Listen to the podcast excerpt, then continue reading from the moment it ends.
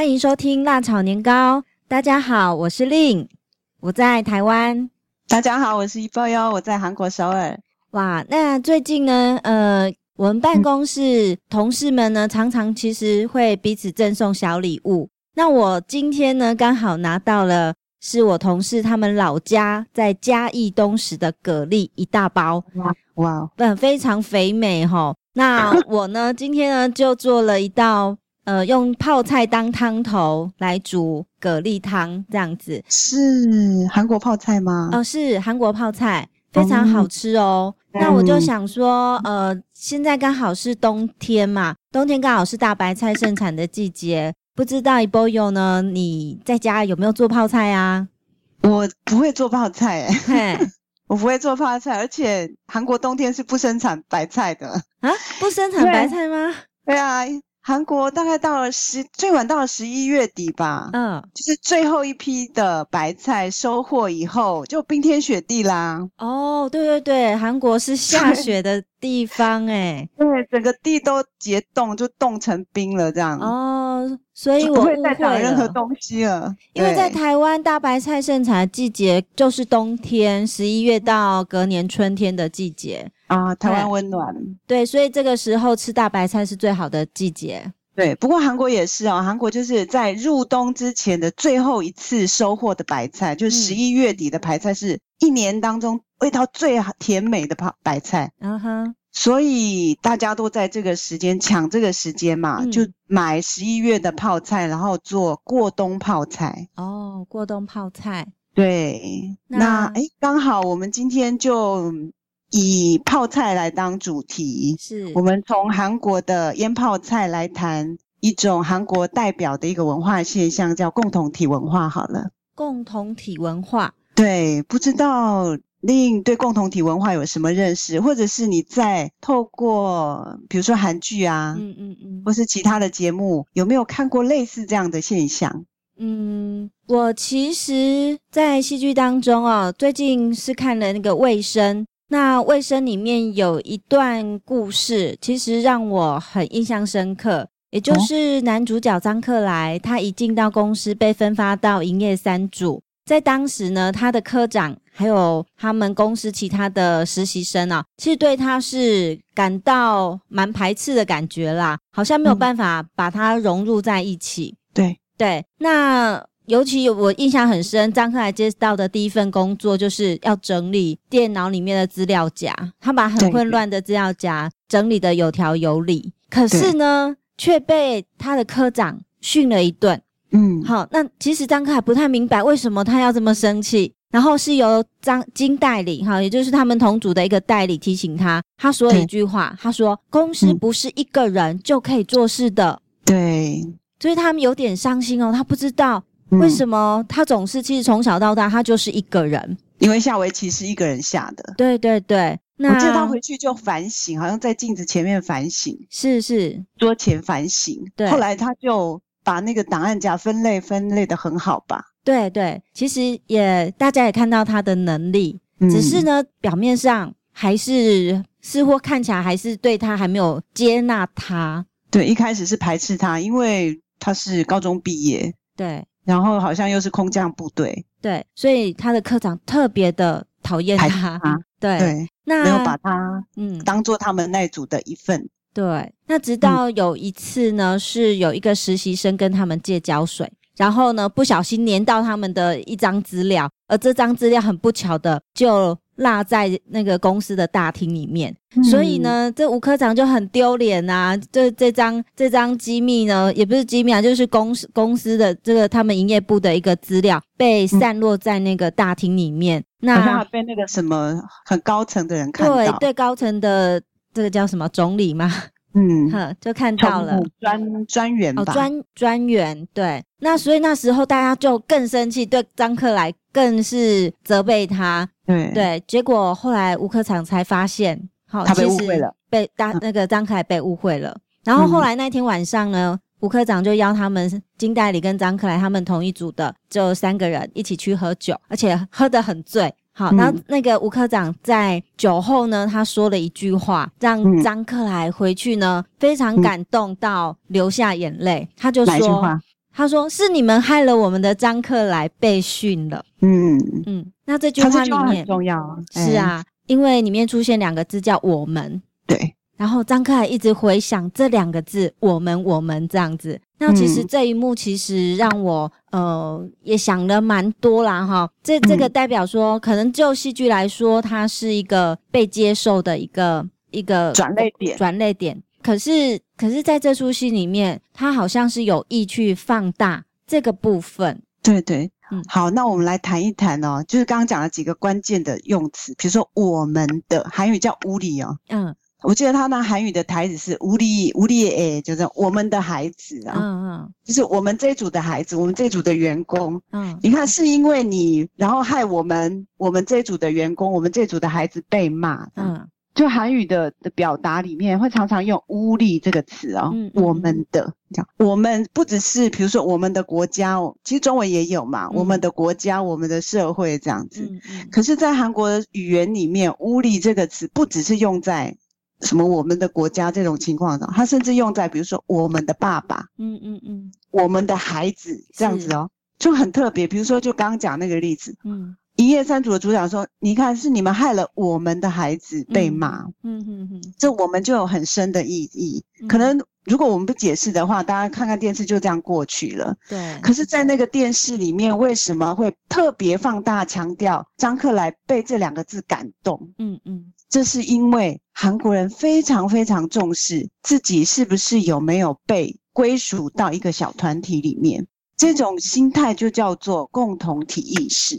哦，那我曾经有听过一个名词叫“屋里文化”，屋里就是韩语的“我们”嘛。嗯、对。那所以物理文化跟共同体意识其实是一样的吗？可以这么说，是一样的。就是共同体文化是我们在解释文化现象的时候用的专有名词嘛。是是，是。那实际上在语言其实就反映在“物理”这个词的应用上。嗯嗯嗯。就常说哦，乌里什么什么，我们的什么什么，我们的团体哦，我们的。什么常常会用这个词，用的很多很多。对，嗯，为什么呢？嗯、在戏剧里面可能没有说说明的很清楚哦，所以我们就借今天借机会来把它说清楚。嗯嗯嗯，韩国人。是一个呢，很重。刚刚我们说他们很重视共同体，就是很重视他是不是有归属一个小团体嘛。我讲一个实际上的一个统计数据，嗯，来证明它哦，就是实际上有做这样的研究啊，就是他们对韩国全国的人民做做过调查，对内部团体的信赖指数。所谓的内部团体，就是你同属一个团体，比如说同属一个什么登山社啊，同属一个什么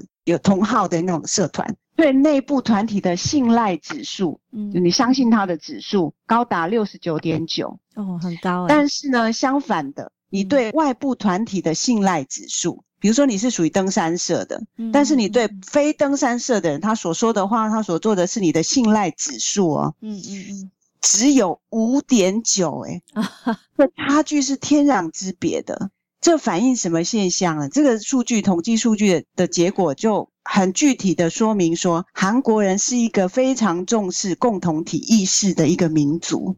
就具体来讲，就是说，你如果我一定要成为某一个团体，然后他把你当成自己人，当成我们是同一国的人的时候，嗯，他就会相信你，接纳你。是相反的，同时的，如果你没有被接纳，你没有被认为是他那一国的，嗯嗯。你就会被排斥，就像张克莱当初没有被一页三组的组长认同之前，嗯嗯，他一直是被排斥的，对，他没有办法，即使在第三组工作，但是他其实在心理上他是没有办，他是没有加入那个一页三组的那个小共同体的，对，韩国的现象哦，这种情况非常非常的严重，嗯，这是一种很特殊的一种文化现象，嗯嗯嗯。那我还可以举一个例子，就是实际上的例子啊，呃，从动物就可以看成看出那个韩国人的性格，这可以当成一个笑话，但是它的的确是实际上的事情。是，就是前不久之前啊，就是韩国遴选那个韩国的土狗，嗯，就韩国的土种的那种狗嘛，嗯，它的名字叫金多给，就是真岛狗，就是韩国有一个小岛，它叫真岛，嗯，那个真岛出产一种土狗，嗯，就是不是外国种，就是韩国土狗，嗯，那个土狗。非常具有韩国的民族性，然后民族性格。嗯哼哼，怎么？怎么说呢？就是韩国人选的这种，他们觉得很自豪，这可以代表韩国人的狗，这样可以代表韩国人，就挑选他去参加美国的警犬选拔赛。嗯哼，就是选那个警犬嘛。是。然后他代表他是韩国代表狗这样子，代表犬，结果落选了，没有被选上。嗯，没有被选上的理由，美国就把他打回来，然后告诉他那个理由是什么。他说这只狗就是金都给韩国的土狗，太排外了。他虽然他虽然他很能够给人温暖，就是他很亲近人，就人看他都会喜欢他，然后很喜欢靠近，就像我们上次讲那种身体接触，是那个狗很亲，就跟人很亲。可是问题是，它没有办法跟其他的警犬和平相处。嗯哼哼。就是韩国的那种土狗，嗯，就像韩国人一样，嗯嗯，他们会在平常的时候就经常去察言观色，然后很注意这个人跟我是不是具有同质性，啊哈哈，他跟我是不是同类的人，这种这种标准有很多啦。比如说，我们拿卫生的例子来讲，嗯，比如说同时进去的实习生，他是同期的，嗯。那么他们就有同质性，叫同期进去嘛，同届的，他们那么他们就会特别不一样。好，嗯，就会形成一个小小的共同体。是，然后比如说我们在卫生里面还可以看到，比如说代理级的，金代理啊，什么什么代理，什么代理，他们在休息时间，他们就会聚在一起抽烟、聊天、喝咖啡。对，因为他们都是代理，那代理就是他们的共同点嘛。对。我们除了代理，可能部长级的就会分出这种很多的小小的团体，是。然后女生可能就女生的小团体这样子，嗯嗯，嗯，嗯，这种这种这种现象在其他社会都有，嗯、可是，在韩国特别的严重，严重到什么程度？你如果进去一个团体里面，你没有归属于任何一个团体的话，个人就会觉得他是被孤立的，嗯，因为韩国人很怕孤独。哦，你如果没有被归属到一个小团体，那你就是被排斥的一个人，是。就像张克莱当初没有被接受的时候，他刚进公司的时候，嗯嗯，他甚至吃饭一个人吃哦。对，韩国人是很怕一个人吃饭的，去吃饭一定要找一个人，最少找一个人手牵手去吃，不然会受到奇异的眼光吗？没错，就是这样子。嗯、像我在韩国住很久，我都越来刚开始我都觉得吃饭一个人吃就好啊，很简单这样。嗯嗯，嗯。但后来我现在都觉得好像被感染了，我就不敢一个人去餐厅吃饭。哦，真的、啊，就觉得怪怪的这样子，啊、哈哈哈怕别人会看，哎，这个人怎么？很孤独，或是怎么样？因为韩国是很怕这种现象哦，就怕被孤立的。听起来哦，就是其实以台湾的立场来说，我们也会很自然的形成这样的小团体。比如说，同一个办公室的同事们就是特别的好。嗯，对，会，那是很自然。我想这也是一种自然现象吧。但是如果我们讲换一个角度来讲，嗯，如果比如说你们同一个办公室的老师都感情很好，一起吃饭，对。可是，如果有一个人他没有加入的话，比如说你今天有什么事情，或是这样，你你没有一起吃饭，你会觉得很奇怪吗？有，比如说我今天还有有有什么事情我不去，我就我就落掉，然后不去做。嗯嗯嗯，我不去，不跟他们一起吃饭，多少还是会有会一些觉得不合群的感觉。嗯，但是你不会觉得说这是一件很很了不起、伟大的事情。我今天稍微忙一点，我今天稍微处理一下，我下次还是会加入的。对。是这样子吧？是是是，就是那个界限跟韩国人的界限是不一样的。嗯，韩国人是很严重，你绝对不能掉一次。哦，你绝对不能掉一次。比如说，你看我们看电视剧来讲好了，一、二三组要去吃饭的时候，嗯嗯，组长说我们去吃饭，没有一个人是缺席的，一定是全组去。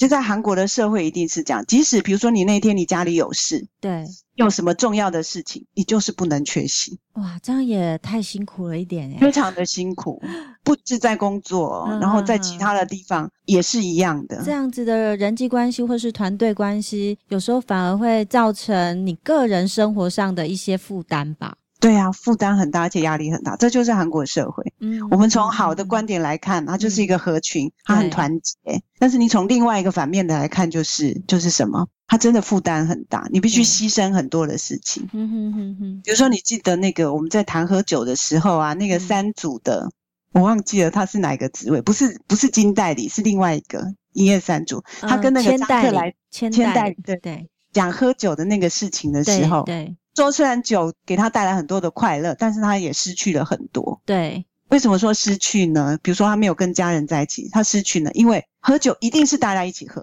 嗯嗯嗯嗯，然后他只要在跟同事一起喝酒，他就不能回家陪家人。对，他其实讲的就是这个东西，嗯，就是韩国的共同体，那是把你粘得很紧的，嗯嗯嗯。然后你不不是每个人都想去的，但是你不得不去。嗯，这就是韩国社会里面形成一种很无形的那种那种拉力吧。是是，是那种大家把自己拉在一起这样。嗯、所以你又不能脱线、嗯。所以呢，我也直接想到是，一般我们对韩国人的印象就是民族性很强。我想、嗯、这样的印象跟共同体意识也是相关的吧。没错，它其实是共同的，它是一脉相通的。嗯哼哼，像我会以前我没有来到韩国之前，都觉得哦，韩国人很团结。嗯嗯嗯，其实在什么足球比赛的时候，或者在什么比赛的时候，他们特别显出，更容易看得出来他们很团结。是是，其实就是这种共同体，因为他们有那个刚刚讲的屋里，嗯，无力娜娜，因为常常被强调无力娜娜，就我们这个国家一定要赢。嗯嗯，无力这个一定要一定要凸显它。嗯。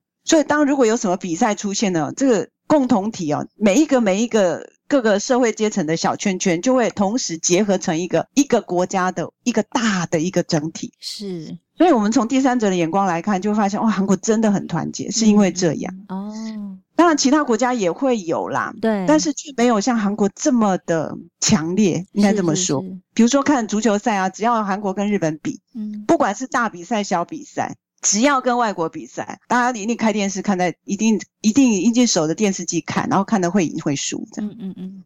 好，所以我是想从这个球赛里面呢，我们看看到说，呃，像欧洲啊，他们也很风靡这个球赛，大家在看球赛的时候都会很激动，也都呃为自己的国家加油。但是说实在的，呃，我想韩国所展现出来的层面，可能不只是在球场看球赛这件事情。更扩展到他们生活当中的每一个层面。对对对对，所以他们呃，韩国的这个共同体文化或是屋里文化，嗯，好像真的有别于我们所知道的所谓的小团体。嗯嗯，比如说我们再回来比较生活的例子好了，比如说做泡菜好了，嗯、像我们会觉得说家庭主妇做泡菜啊，可能就是在厨房做嘛，去菜市场买材料，然后回到厨房做这样。对。可是事实上呢，在传统的泡菜，就是做过冬泡菜的时候，它绝对不可能是一个人做的。嗯。就是韩国很多的事情不是一个人做的，嗯哼哼，就像那个金代理跟那个